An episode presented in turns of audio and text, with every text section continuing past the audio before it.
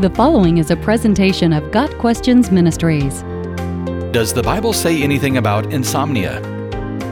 Insomnia is the habitual inability to fall asleep or to stay asleep. Insomnia affects most people from time to time, but for others, it is a way of life. Biological, psychological, and situational factors can all play a part in whether or not we have trouble falling asleep.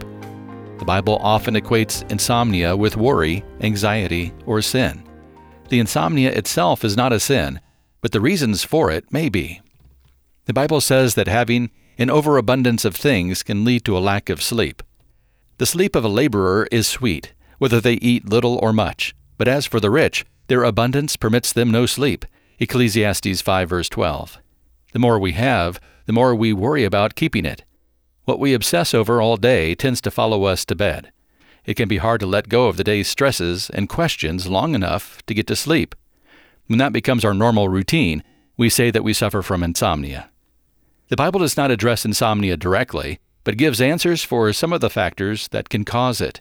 When we identify what's causing insomnia, we can then apply God's solutions. Worry is one major cause of insomnia. How can I pay those bills? Where are we going to go? What are we going to do? What will happen? We lie in bed trying to sleep, but worry pelts our brains and refuses to let it relax. The later it gets, the more we think we have to solve every problem by morning. Applying Scripture to our worried souls can help alleviate the worry that's preventing sleep.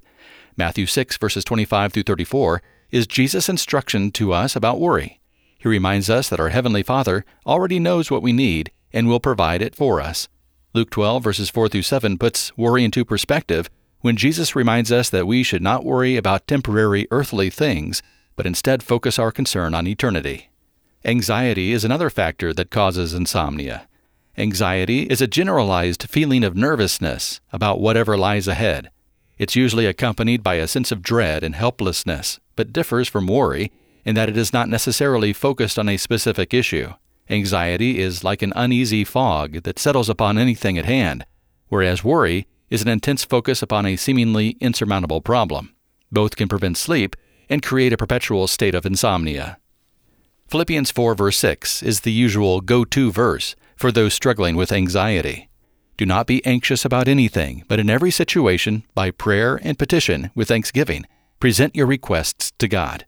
The Greek word translated anxious in this verse actually means to be distracted.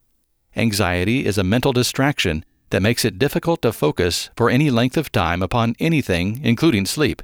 Philippians 4 verse 7 then tells us the result of obeying verse 6. And the peace of God, which transcends all understanding, will guard your hearts and your minds in Christ Jesus. When we lay our anxiety at the feet of Jesus and let go, He promises peace beyond that which we could manufacture ourselves. Sin, in its various forms, can also prevent sleep. Psalm 36, verse 4 describes those with wickedness in their hearts. Even on their beds they plot evil, they commit themselves to a sinful course, and do not reject what is wrong. Malicious planning and its eventual counterpart, guilt, can make the heart so heavy that sleep flees from us. Even what we consider lesser sins can take on more realistic dimensions when our minds are quiet and still. We can become more aware of how God sees our sin when there are no external stimuli to distract us. When we have a guilty conscience, it's hard to relax enough to enjoy the feeling of falling asleep. Fear joins the guilt until nighttime becomes a dreaded torture. Proverbs 6 verses 1 through 5 tells us what to do about one kind of wrong decision. If we've co-signed a bad loan for someone or made a hasty pledge, we should go immediately to try to free ourselves. We are not even to sleep until we have undone the foolish contract we've entered. Righting the wrongs we've committed is the best way to cure insomnia caused by our own sin. God promises to forgive and cleanse those who belong to Him and confess their sin. A clear conscience is the best sleep formula. Insomnia, like many other physical or mental impairments, is part of living in imperfect bodies within a fallen world. One way we can redeem nights of insomnia is to follow the counsel of David in Psalm 119, verse 148. My eyes stay open through the watches of the night, that I may meditate on your promises. Praying, worshiping, and meditating on Scripture are good ways to make the most of those nights when we can't sleep.